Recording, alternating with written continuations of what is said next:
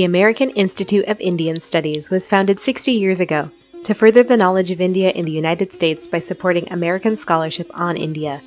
The programs of AAIS foster the production of and engagement with scholarship on India and promote and advance mutual understanding between the citizens of the United States and of India.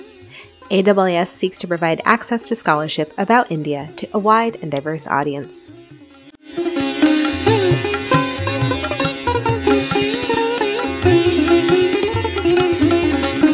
Welcome to the October 2022 episode of the American Institute of Indian Studies Special 60th Anniversary Podcast Series. My name is Anandi Silva-Kanapal, and I'm the Strategic Initiatives and Projects Specialist for AAIS. This year, we've been celebrating a history of scholarship in and through AAIS, exploring the narratives within the walls of the Institute and the conversations that have happened thanks to the support of AAIS. Today, we turn from history to current research that highlights collaboration and co-creation, a foundational piece of what makes AAIS the American Institute of Indian Studies. The following interview is taken from a webinar that took place virtually on October 4th, 2022, and is part one of two webinars this fall featuring India-US collaboration and AAIS.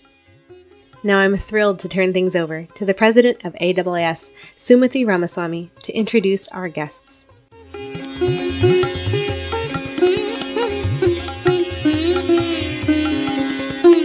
Thank you, Anandi. Let me begin by adding my words of welcome to everyone who's here. In particular, my sincere thanks on behalf of the Institute to our four panelists for joining us to discuss their exciting collaborative work. I also want to thank the AIS staff who put a lot of effort in setting up this particular program. Elise Auerbach, our director in Chicago, and Purnima Mehta, our director general in New Delhi.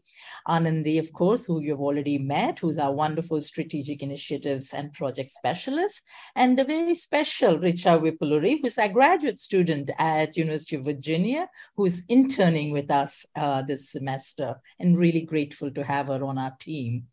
Now, it's my absolute pleasure to briefly introduce the panelists who are going to be presenting their work. So Nima Kudva is a professor of city and regional planning at the College of Architecture, Art and Planning at Cornell University, where she also serves as Senior Associate Dean of Academic Affairs, as Fellow of the Atkinson Center for a Sustainable Future, and as member of the Faculty Advisory Board of the South Asia Program. Dr. Kudva is also the faculty lead for the Nilgiri Field Learning Center. Andrew Willford is a professor of anthropology at Cornell. Dr. Willford's work explores aspects of selfhood, identity, and subjectivity within a matrix of power and statecraft, with some of his latest work in the Nilgiris highlighting mental health and psychiatry. Pratim Roy is the founder director of the Keystone Foundation, about which we're going to hear more about today, based in the Nilgiris and doing a lot of exciting work in the area of environmental justice. He was also a Hubert Humphrey Fellow at Cornell University and an ecologist by training.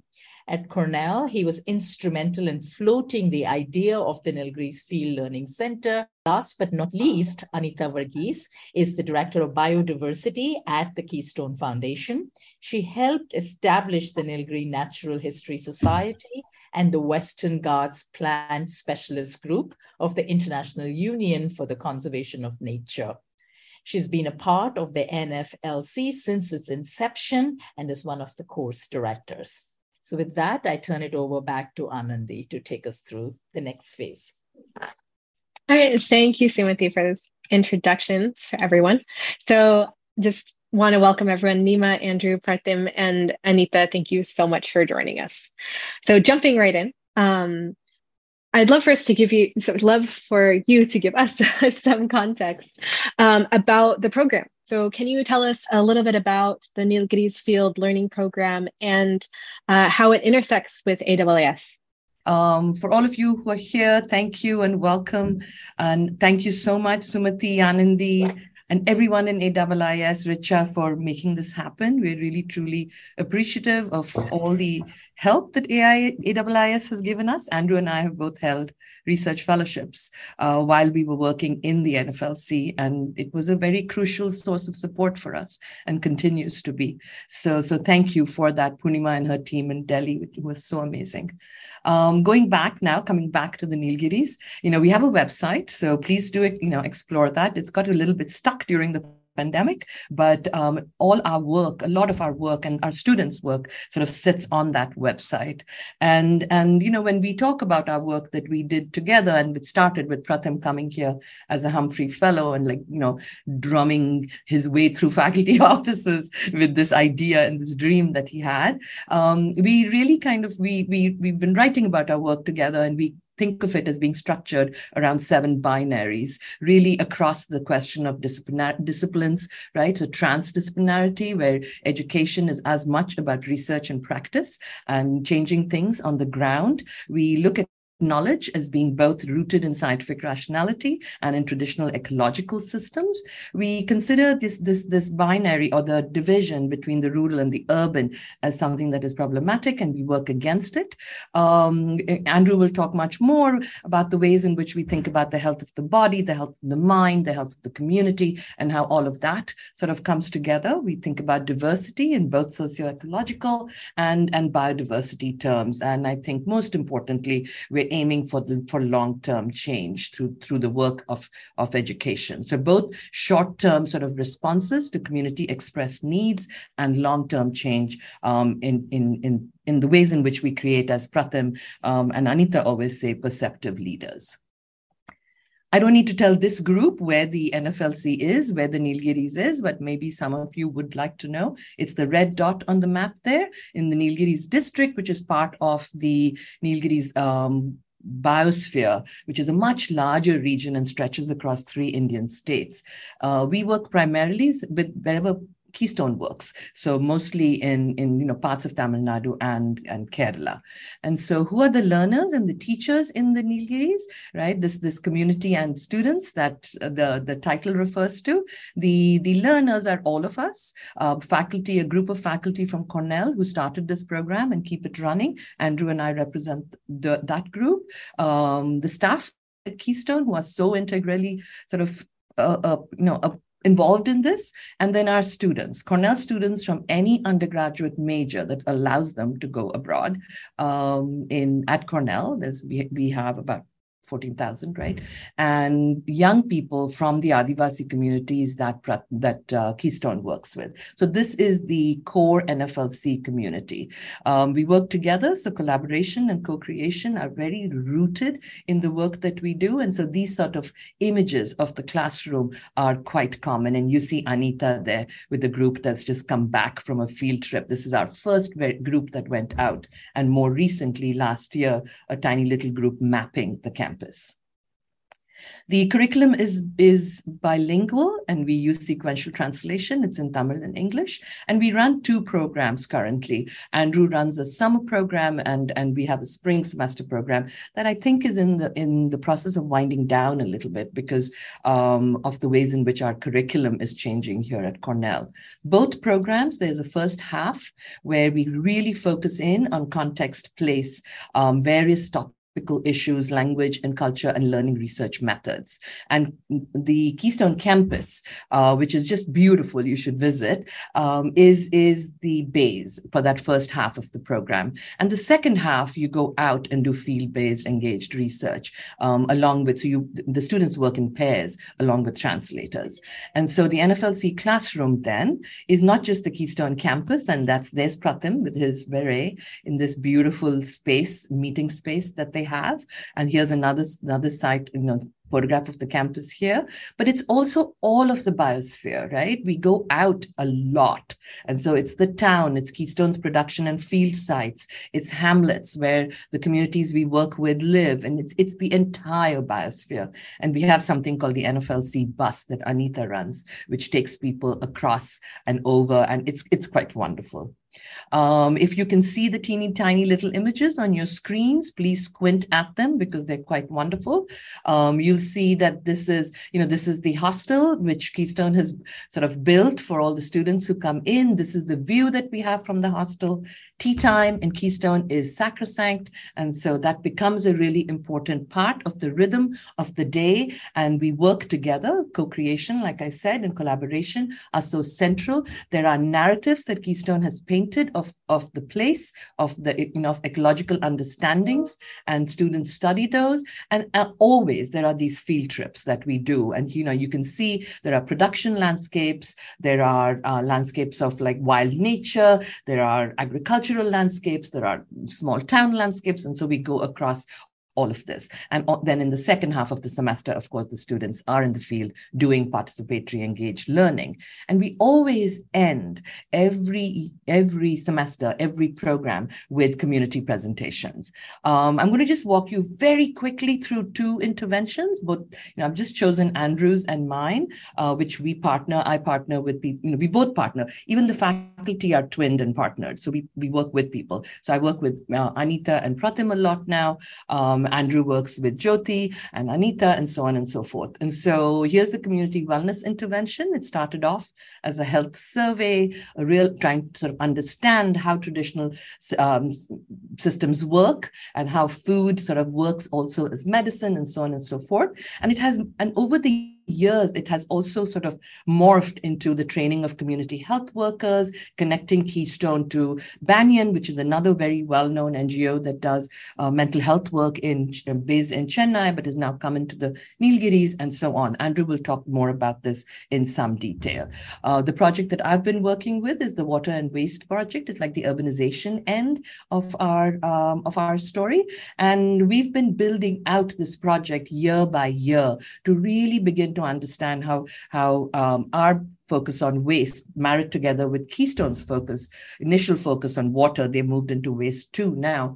Really, you know, we've cataloged it, we've understood it, and now, of course, are trying to make interventions in the place.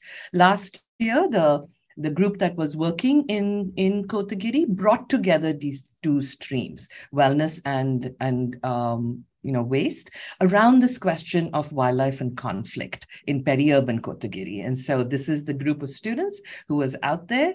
And here's a map of Kotagiri. So that's the yellow line, right? And that green piece over there is a shola forest, longwood shola, that comes into Kotagiri. And Anita's been really trying to work through this project of trying to understand human wildlife conflict. And it's a very core part of what's going on in the region. And so we worked in 4 field sites, and this is what the field sites or the villages, the hamlets really look like. And what the students were doing was following a number of research methods to better begin to understand what the problem is, what the issues are in the region. And so they did transect walks to really understand, you know, invasive species, different kind of landscapes, birds, animals. They looked at all kinds of basic services. They cataloged things. They interviewed people, and as always, they presented to the community at the very end. And so you see these community presentations are really quite fascinating because they involve people coming back together, and sometimes there can be quite a lot of sort of conflict and the students are taken aback when they get challenged. But I think it's quite wonderful because it becomes an opportunity for everybody to understand the work, celebrate the work, respond to the work. So it is part of this process of collaboration and co-creation. And there's always a celebration at the end of it. There's like I have wonderful photographs. It's like almost like a mela, right? And then you get little certificates and all of that kind of thing, which is important. It's really important to our community students as well as our Cornell students. I have a little video. We don't need to share it. It was made by the first group that went out there. And if we have time, oops. Oh no, I didn't mean to do that. We've been cataloging our achievements and assessing ourselves quite heavily. We can talk more about how we do that every year, and I can walk you through some of that if you're interested. But very briefly, right, we're talking about community and students, which are both so core to this program. And I wanted to just show you some pairs of students and the kinds of things that have happened. And so here's Wyatt and Montesh, the two young men in the middle with Montesh's family. Montesh is Toda, and he continues, and they did a project on wild edibles, and he continues to actually work in collaboration with Keystone on thinking through that project and taking it forwards. Here are Cole and Pandey, two people from the first group. Cole is now working in the New York City mayor's office. Pandey was doing tutoring, and he helps run his family's small sort of farm. And Cole, during the pandemic, was really kind of disturbed by what he was hearing from India, and organized the entire Cornell undergraduate community to collect money to send back to Keystone, who by then had started to do a lot of relief and food distribution work in the community. There's Jayanti. She's sitting over here, also a member of one of our first groups, who runs Radio Kotagiri, which is a very important mechanism, an AM radio mechanism, by which we get information, Keystone gets information out into the community. And Radio Kotagiri was quite important, I think, as we heard in recordings that we made, quite important in getting information out during the pandemic when India went into a very hasty and very difficult lockdown. Pratim and Anita will talk more, I think, about what happened during the pandemic, but they were very involved. Keystone was very involved in relief and distribution efforts, in the making of masks and reaching people. And we were sort of, Cole through the money effort, our community students who now work with Keystone were all involved in this. And so here are other students, the one in the middle, I'm blanking on the name, Pratim, Anita, help. I'm blanking on everybody's names right now. Even yours, anyway. so here's so they were so involved in thinking through bringing back certain patterns of cultivation, in distribution of food, in taking health information across, and just reaching out to communities. The Adivasi communities of the Nilgiris have a 97% vaccination rate right now, largely because of Keystone's efforts. And the food question was huge. Food insecurity is massive and became very bad during the pandemic, and so Keystone was quite involved in sourcing food, packaging it, and reaching out to communities, and our students were part of that effort. And so I just want to say thank you.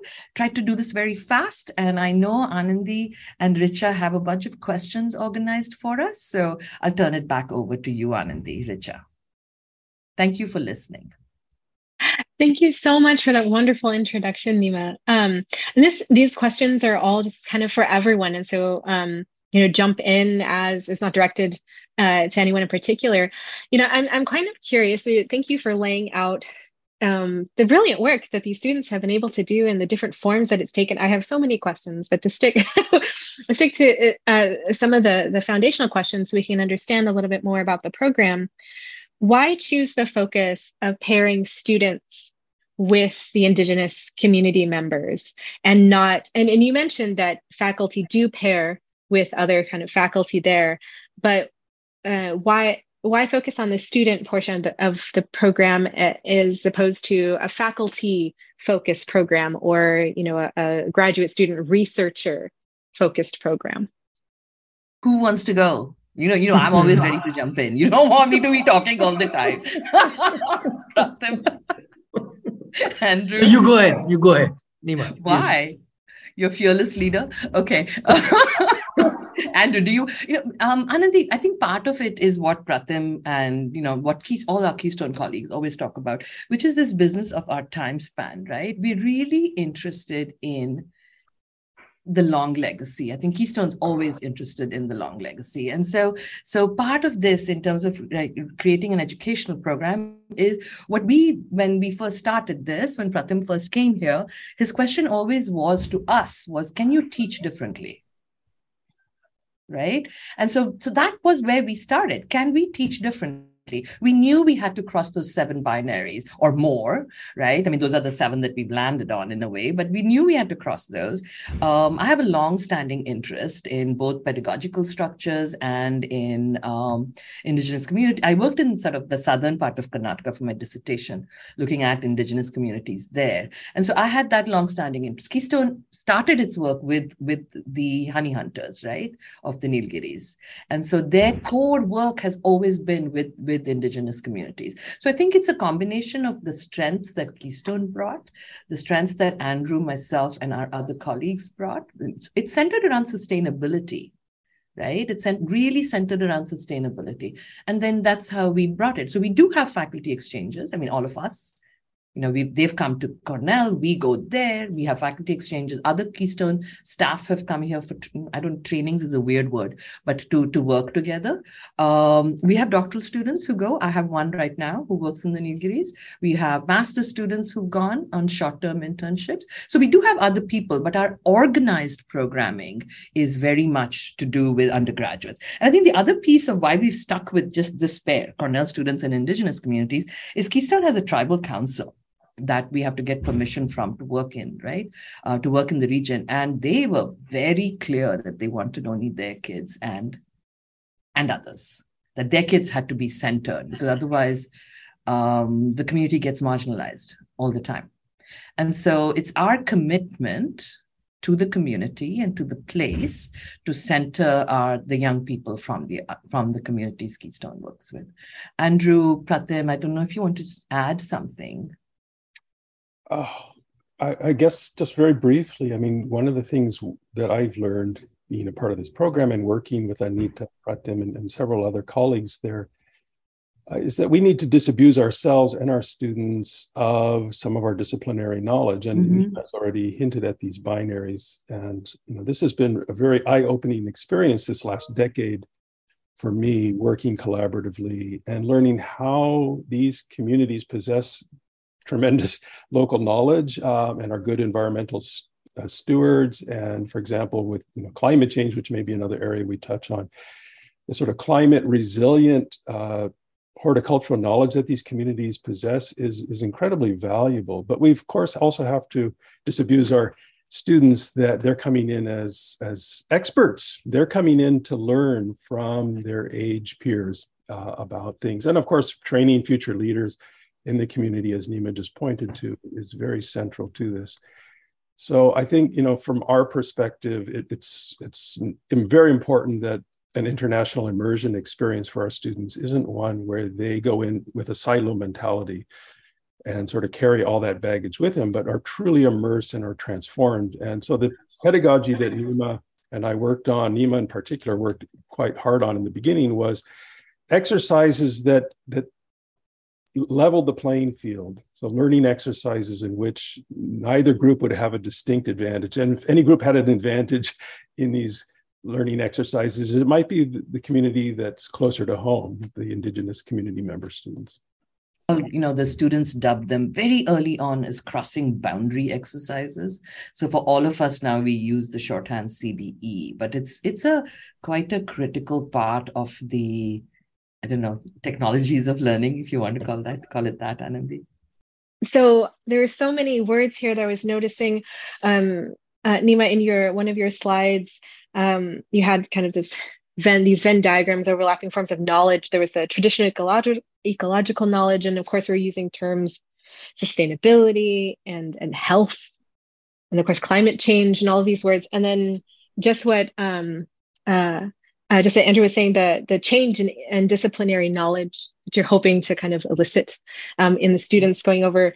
And all of that kind of, it just brings me to the kind of a follow-up question about where the students are meeting the other students, in this moment of literal translation of language, but also of concepts, of ways of thinking, of ways of observing, just the vocabulary, even just what the point of views that we're using at these intersections, so is there an observable kind of moment of translation at the intersection of the student understanding, the different student understandings of global phenomenon like climate change and health coming from a US standpoint, and then that from the indigenous communities. Mm-hmm. But also, as I'm phrasing that, I'm saying terms as if they're separate, you know, and health is somehow separate from sustainability and development or something like that. And even, Nima, as you were introducing some of the projects, it was obvious that there was not a separation and that we kind of used terms from our disciplinary backgrounds as separate silos. So I'm wondering kind of what you've observed around these kind of moments of translation and disruption of conceptual knowledge. I think, Anandi, that's really the central part of NFLC when they meet here. And what happens is Cornell does an orientation before they land up here. They do a Tamil course, and they go through an orientation, a rigorous orientation by Nima, Andrew, and the others of what to expect and what kind of a cultural shock or experience that they have to experience. And we also, at this end, when we select the cohort of Adivasi leaders, we go through a little bit of an English class with them, and generally a little bit of an orientation. But we also don't want to prep them too much, because we just want to see how the whole interaction happens. So it's a bit like Petri dish, you know, it's a large Petri dish where you just see how these two things completely merge and marinate. And that's the beauty of this course, because one thing is happening in the classroom and one thing that's where they live together in the campus. And that happens, and the kind of learning that happens there, their cultures, their food habits, their relationships, their views of the world. And that's like an unstoppable thing. And by the time the next day happens, you almost see that there's a step has been taken again, you know, and it's a thing which you have just unraveled. You've just facilitated this whole thing between both these groups of people. Mm-hmm. And by the end of 15 weeks or by the end of 6 to 8 weeks, whichever the course is, you see something new happening out there and going to the field. And you see, the 30-year work that we have been doing here, we realized that our major client or the major people whom we work with are indigenous people. Our knowledge stems from them. Our learning and de-learning stems from them. So we want to kind of create this experience to these students. And that happens very, very serendipitously, very interesting way. It just happens. Mm. That transition takes place very creatively sometimes. So you can plan a lot of things, but when you see these two groups meet and interact in a classroom, something else happens. Anita, please. Yeah. So, you know, taking forward from what Pratim said, also that a lot of things for us that we didn't expect happen also. For instance, you know, when students come in from Cornell and you have a notion of what an Adivasi student knows about and how an Adivasi student wants to portray their life. And, you know, the time, I think we do these role plays to tell each other about each other's lives.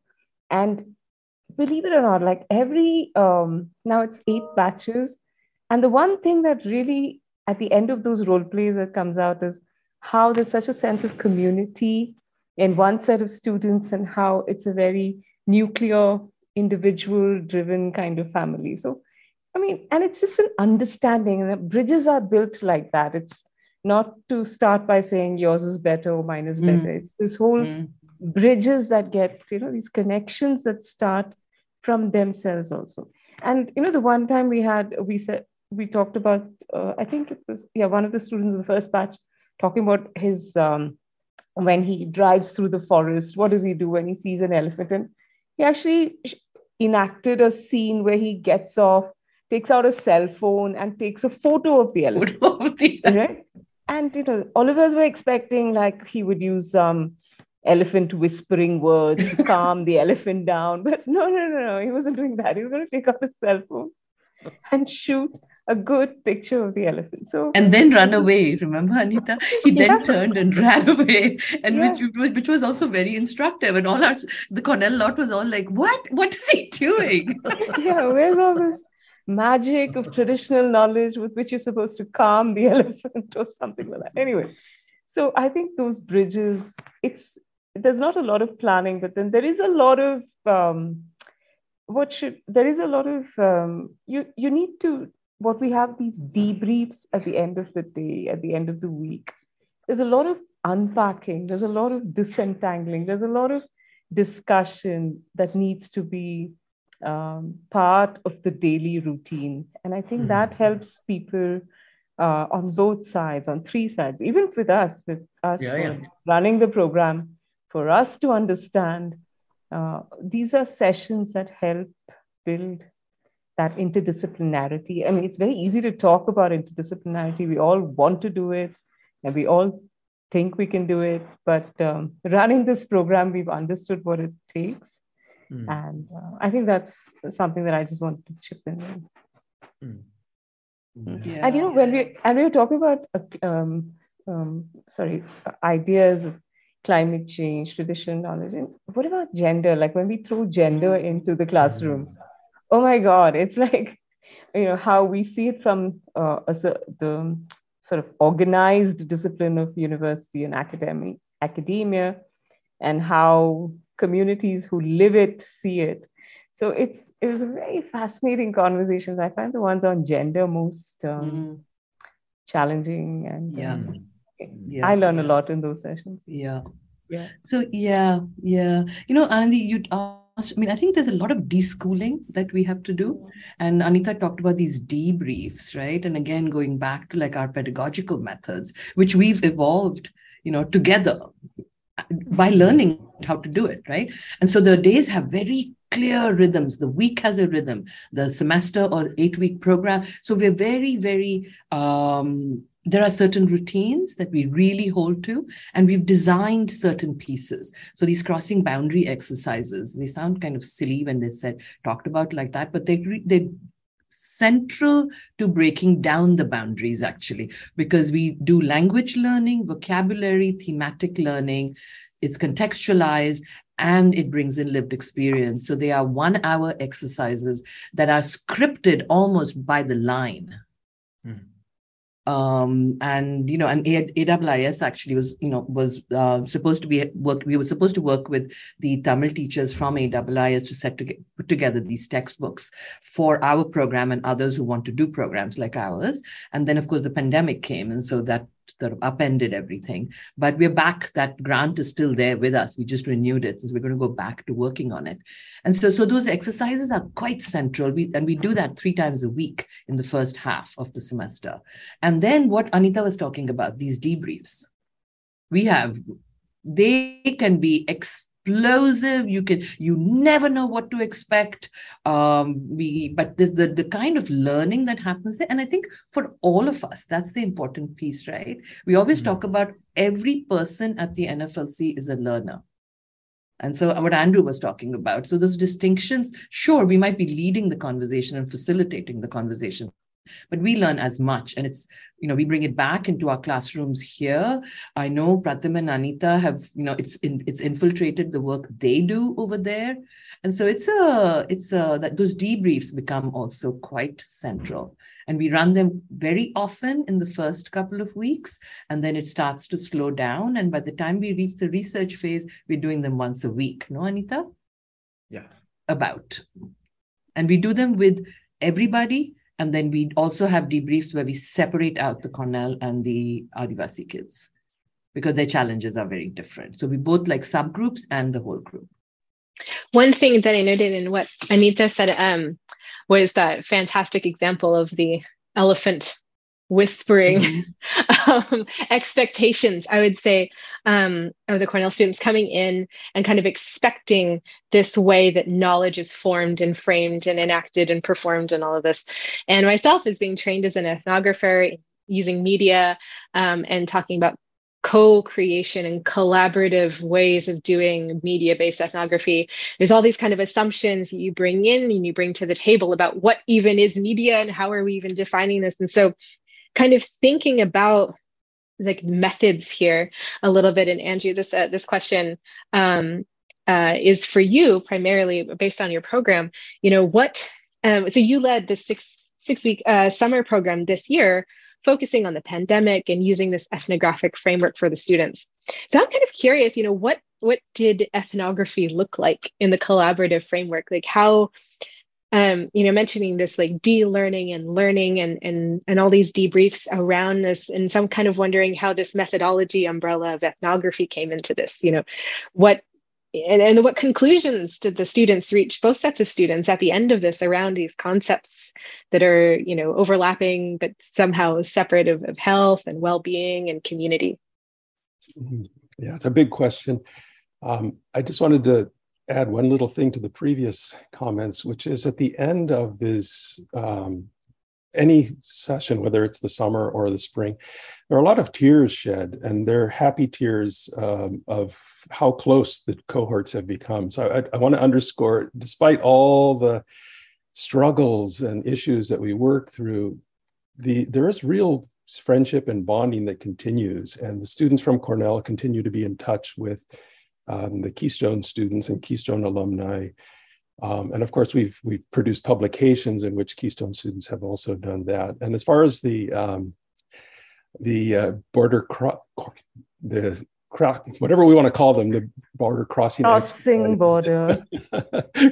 border, they never wanted to do it in the beginning, and we're like pulling their hair to get them to actually do it, but they don't want to stop once they start doing it. It's like we said, no, time's up, you need to share now with everyone, because they've broken up into smaller groups when they do it. Everyone is reluctant to engage in that kind of exercise, but once they start, they don't want to stop. So there really is kind of an immersive, almost like camp-like atmosphere that begins early morning and ends late at night with our cohorts in either program. It's the hardest units they've ever earned, but the most fulfilling, I think.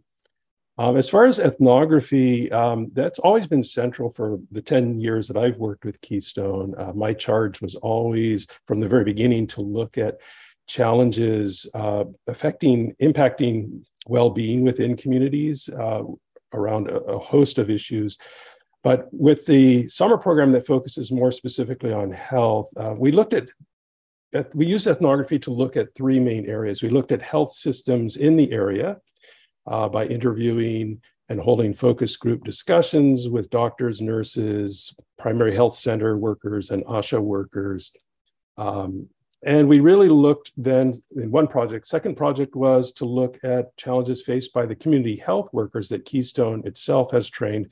And I'm happy to say we have over 20 now. So that community health program, which began about a decade ago, has really become robust and plays a very important role within the community.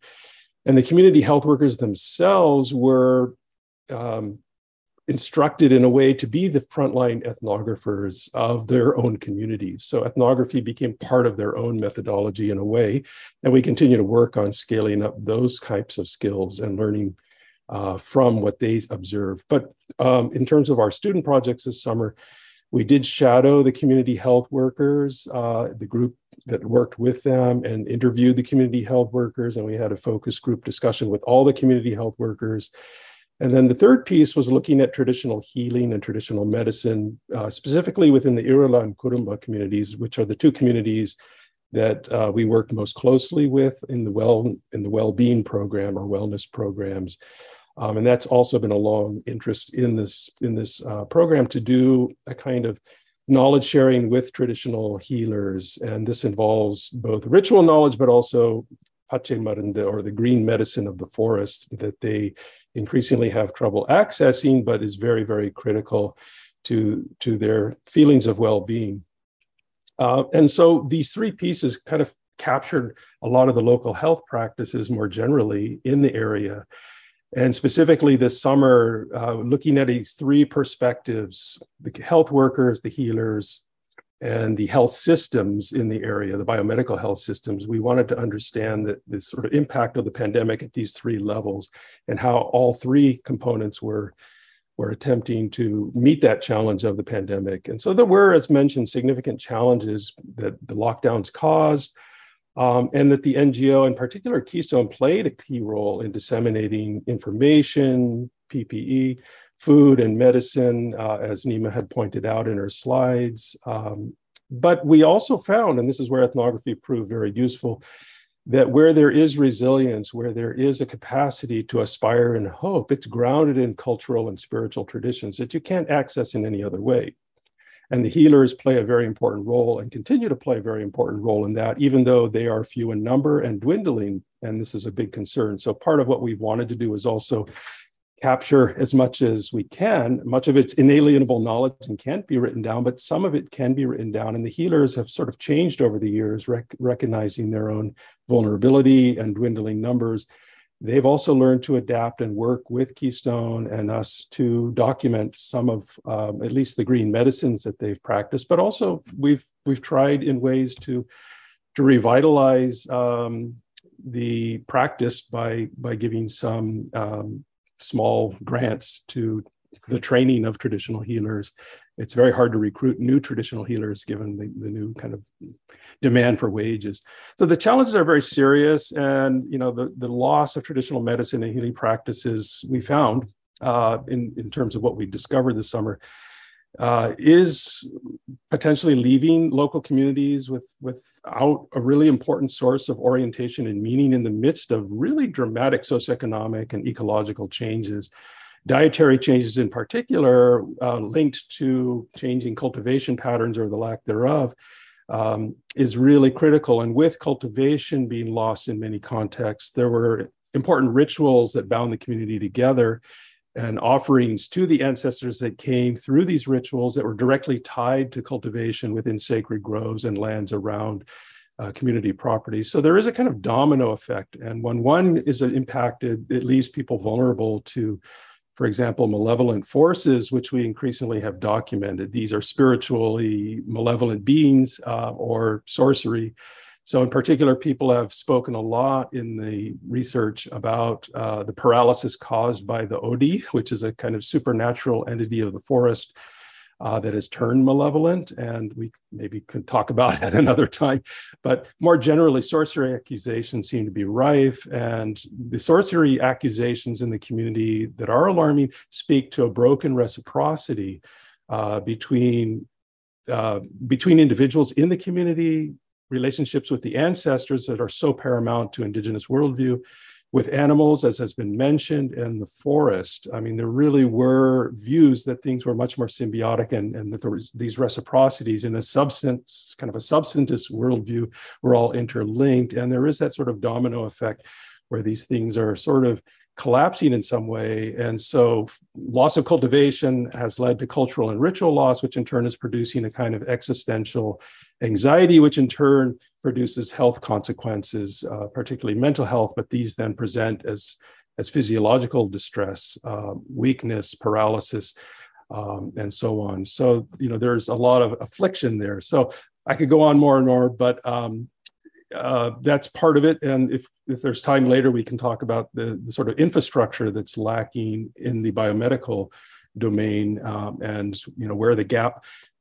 What we've seen is a kind of gap. There's a sort of an absence of biomedical care in a very robust way present in the community on the one hand that needs to be scaled up. And on the other hand, there is this sort of threat to traditional medicine, which is the primary care for many, many people. So there's a kind of gap that's open between an absence of the one and a declining of the other. And so trying to suture that gap in particular through the community well-being program is to train community health workers from the community to give them some biomedical training, but then to also offer them as the bridge so that communities that do need biomedical care can access it, know where to go, but also can understand the biomedical treatment that they're receiving, which they largely find alienating and not particularly conducive to their own well-being. So we have collected numerous stories of people going to hospitals and running away because they find it so alienating, stigmatizing, and so on and so forth. That's in brief, but we can come back in Q&A to some of these questions. I mean, you know, just to add to it, I mean, the ethnography as a method doesn't remain just with the groups Andrew's working with, right? I think that's the important part to really begin to understand, that that week where we, you know, where the students are really engaging questions of indigenous worldviews, they're doing these crossing boundary exercises, they're thinking through questions, they're thinking through ethnography as a method, and those of us who instruct or facilitate the learning, you know, when we design our week of work together, right, in partnership. So Anita and I are doing something together. We do a very kind of, we pick up the breadcrumbs that somebody has dropped before us, right, the week before us, and we drop breadcrumbs for the people coming the week after us. So ethnography as a method starts to run through, right, other ways, other topical questions that we're looking at. Or so it's not just thematic questions. So water is running through all of this, you know, landscapes are running through all of this, the people, of course, everything is embodied, but also the method starts to then work across. And I think that's actually a really important part of how we work also, right? So when we're doing community health, there's all this ethnographic work that Andrew's talking about. There's also a community survey. There's also really thinking through what that community health center looks like and what does it mean as a basic service. So it's how Keystone works in a way that we're trying to mimic. And I think Keystone is also shifting. And so it's interesting, actually, a lot of learning. Now, there's so much about, you know, the outcomes and of this ethnography. And I love the way thinking about that as ethnography, like the method is like water kind of flowing through and affecting other pieces. I could do much more with that. I think we had time, but thinking about, you know, obvious, you know, outcomes and consequences of the work there, the program, you know, in India. And then the students come back, though, the Cornell students, you know, they come back, and then the students there, they go back, you know, after the program, thinking what happens with the student knowledge after the program, and thinking, you know, Andrew mentioned something of training of students from the indigenous community and what that kind of can lead them to. But I'm curious, you know, the Cornell students, if what happens with this study abroad experience and knowledge? Do you find that impacts their career paths, or is this a study abroad moment, you know, and then they go back to their regularly scheduled world of physics or whatever it is?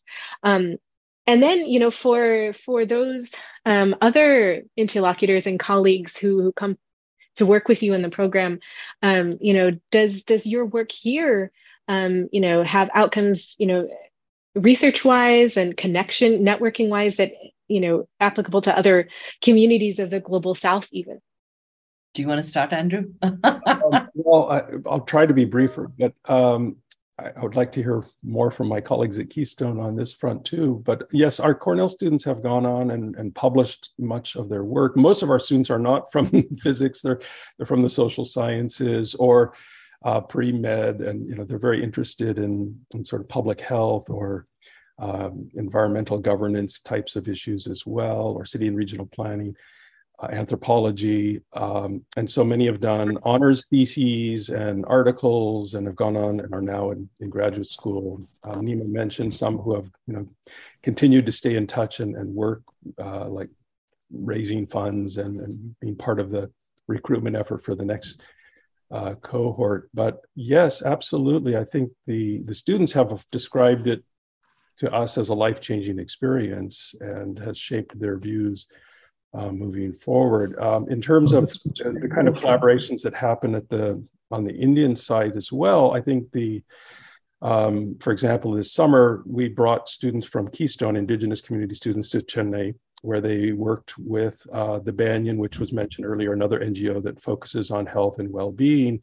And they were exposed to other indigenous communities in the Chennai region, and they were very excited about knowledge sharing experiences with other communities, and had not been able to have these kinds of encounters before. So I think, you know, the kind of lateral movement and connections between Keystone and other organizations within India is equally critical in terms of, building a kind of network of knowledge sharing at the grassroots level, and of course at the organizational level as well. So I think these consortiums are sort of organic, and, Pratim and Anita have built a vast network in India of colleagues. And so, this is really something I've learned through interacting with them that's changed my thinking about how knowledge should be disseminated and democratized. I mean, I could just add a little bit to that, Anandi. So I mean, there's also Sneh and Matthew who are not here on the call, who are Pratim's co-founders, who are also very central to, I think, the way this network sort of starts to get expressed. But, there's another, I mean, we can, like I said, we've been documenting very carefully and assessing, which we keep folding back into what we do with the program. But there's other things that have happened. So, for example, Pratim and I, together with colleagues of ours in Malawi and Tanzania. So there's Rachel Besner-Kerr, who's an agroecologist here at Cornell, and Stacey Langwick, a medical anthropologist, colleague of Andrew's, also at Cornell. They have been having these 30-year-long collaborations, one in Malawi, one in Tanzania, and then ours, right? And so Pratim and a group of people from, Anita was also there, a group of people from Keystone, we met their collaborators and them, and we came together in Mysore in India for one meeting. And then in Italy, actually, we went to the Slow Food Festival and presented there. And so different, and then they came to Cornell, and we've spent like 10 days together here. And so there are different, and we call it the ecological learning collaboratory, right? And so those kinds of collaborations are also a part of what we've been doing, where we bring together different groups from the South. And so that was really the Indian Ocean group, right? East Africa and India. And I know that the groups in Malawi and Tanzania that Rachel and Stacey work with, again, the pandemic interrupted that conversation, are really keen to learn from Keystone. So the connections don't always just work in how we think it's going to work, right? They are most interested in Keystone, not in any of us here at Cornell, which is the way it should be. And so it's a different set of, because, there's so much more learning that's happening on the ground. So I think there are multiple kinds of pathways that open up. Some we design deliberately and facilitate and structure by the very kinds of exercises and technologies we've been describing, right? The rhythms we establish and so on. And some open up, like this Tanzania, Malawi, India connection that we jump-started it in some ways, but it's taken a completely different form. Yeah, that's fantastic to think about, just all of the kind of organic ways that what you're doing is kind of, it takes its own life after the actual program. So you've set up some structures, and then there's so many points that are coming together here, this group, two different groups of students, and then their own disciplinary trainings that are coming into this, but also what those disciplines are gaining out of this. And it's fantastic to know that the students are actually creating changes within their own communities from that, whether it's publishing papers on the Cornell side or kind of being a next generation of healers with this kind of a new form of knowledge. And there was one, there's at some point, and I forgot who mentioned it, but it was, all of these things coming together, unlearning, learning, changes and disrupting knowledge. And then at the end of that, there's this something new that's coming out of it. It's not we're just redoing a discipline or something like that, or we're rehashing, this other forms of knowledge that we're coming in our expectations. But at the end of this whole point of interaction, there's something new is actually coming out of it for all. It seems that are involved. And so this question is for kind of wrapping up. As you do with kind of our podcasts and events, thinking about the future of the program. And I'd love to hear from everyone here. What are your thoughts of the future of this program? What would you love to see happen, or things that you're planning for, hoping for? I'd love just to get a sense of what's next. Pratim, you start. Yeah. I think... the fact that, like Nima mentioned in the beginning, it's getting more and more difficult for students to come during spring, because spring to us is a much more tougher course. It's 15 weeks and nobody wants to leave the US at that time. So there's somewhere the preference is now working towards summer. But we need to adapt to the current changes. I think one thing to realize is a program like the NFLP is not meant for everybody. But we have to be able to try and broad base it to the maximum number of people and really, mainstream excellence, let me put it that way. That and then try and get the real people who will stick on to that boat because what they go through is a very intensive thing. And it's highly committed people from Cornell, highly committed people from Keystone who look at this 6 weeks or 15 weeks as just a small part which they keep playing for a long, long time. And that has a very major change. So what I would like to see in the future is we continue this in much more depth and much more analysis. And like Andrew says, how do you democratize knowledge? And how do you democratize innovation? How do you mainstream excellence? And how do you make sure that there are different kinds of knowledge and different kinds of nuances of insights? How do you capture all that together instead of homogenizing in the way that you are trained to look at excellence or innovation or traditional knowledge? And I think we are touching on those kind of cusps of new knowledge and new thresholds with this interaction. And the last decade has shown us some pathways. I would like to go into much more depth and really cast the net wide, but be sure that we would get not many people. But I'm ready to make an attempt to make it as broad-based as possible. Anandi, we talk about, in last spring, for the first time, we went out back to India and visited and all that. Andrew went, I went. We've started these conversations, all of us together, on NFLC 2.0. What is that new? A decade is a long time, right? We've been working together very intensely, experimenting with different things. Our students use the language of transformative when they talk to us about the program. Like I said, the ethnographic method has entered our assessment quite deeply. And so we've got, reams of materials.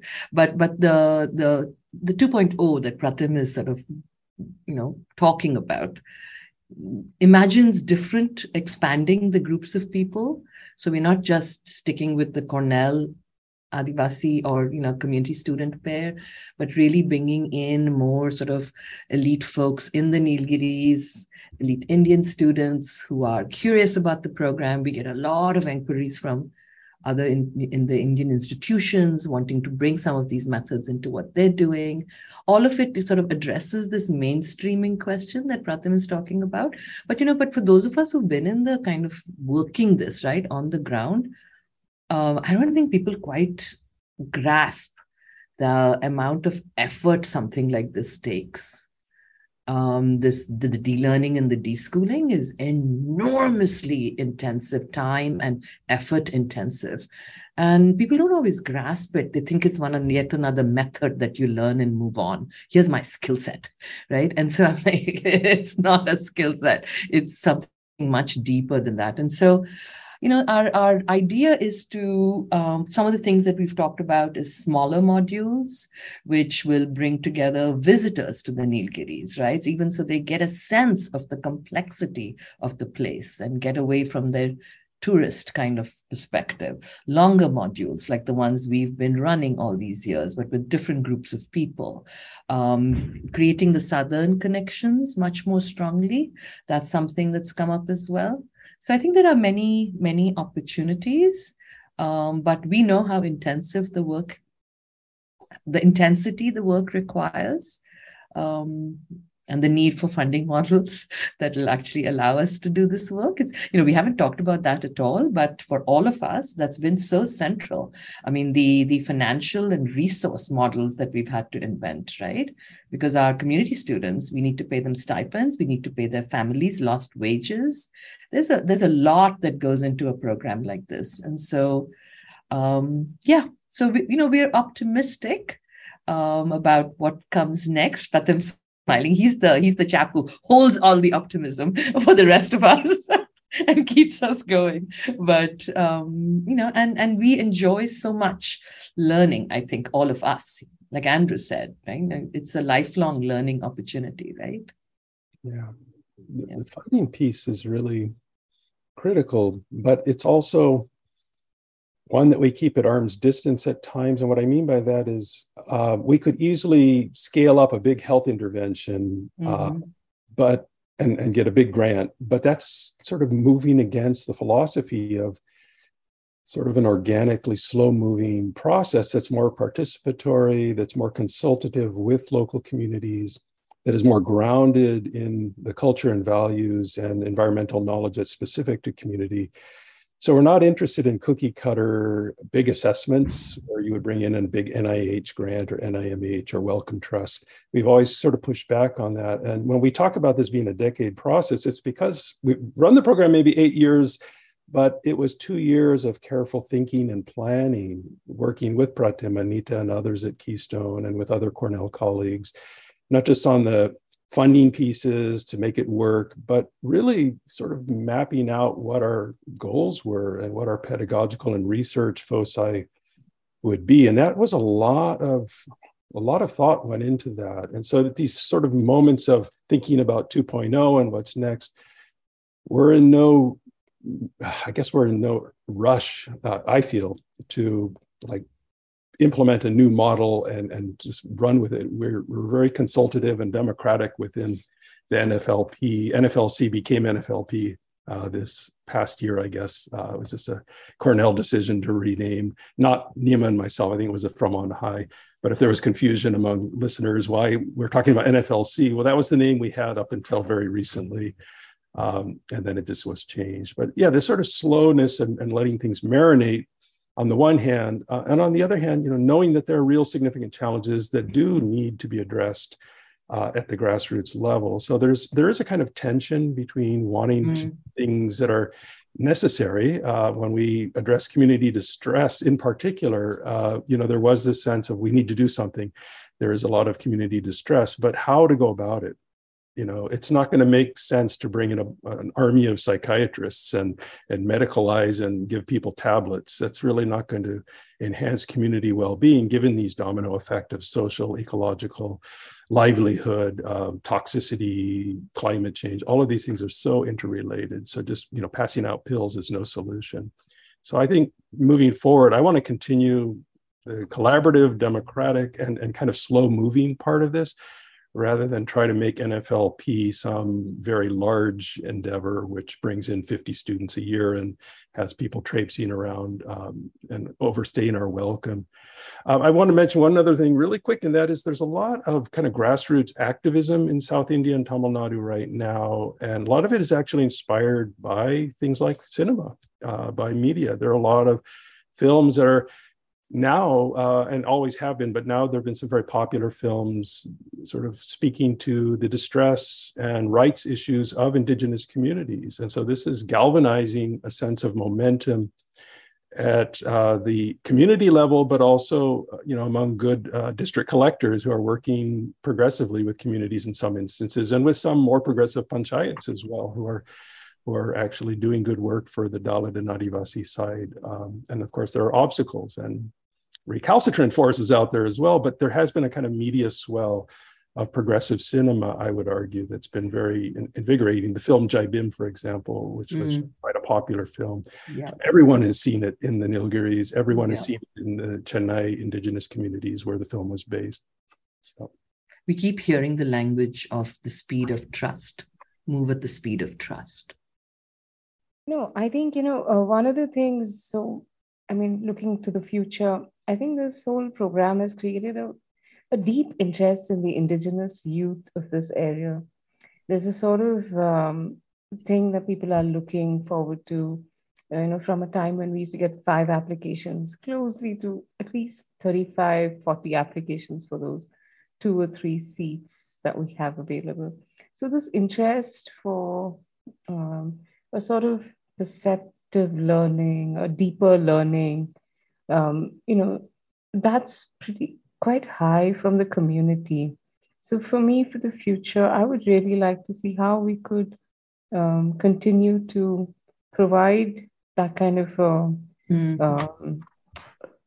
sort of curriculum-based or a leadership courses, things that we could offer to communities.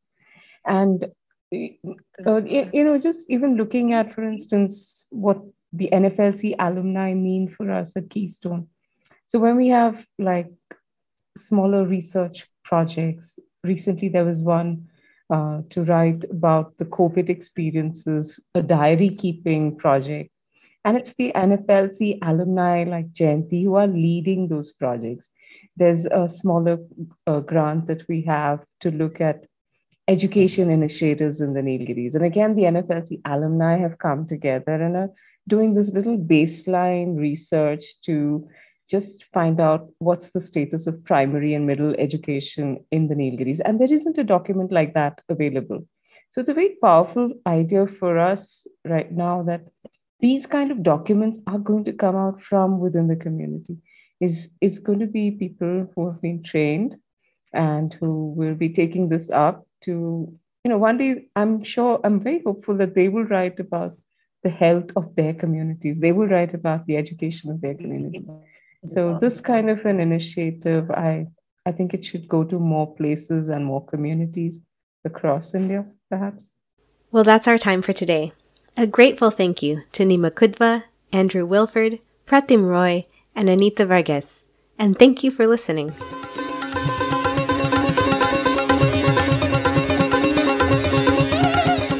For more information on all of the American Institute of Indian Studies programs and fellowships, visit www.indiastudies.org.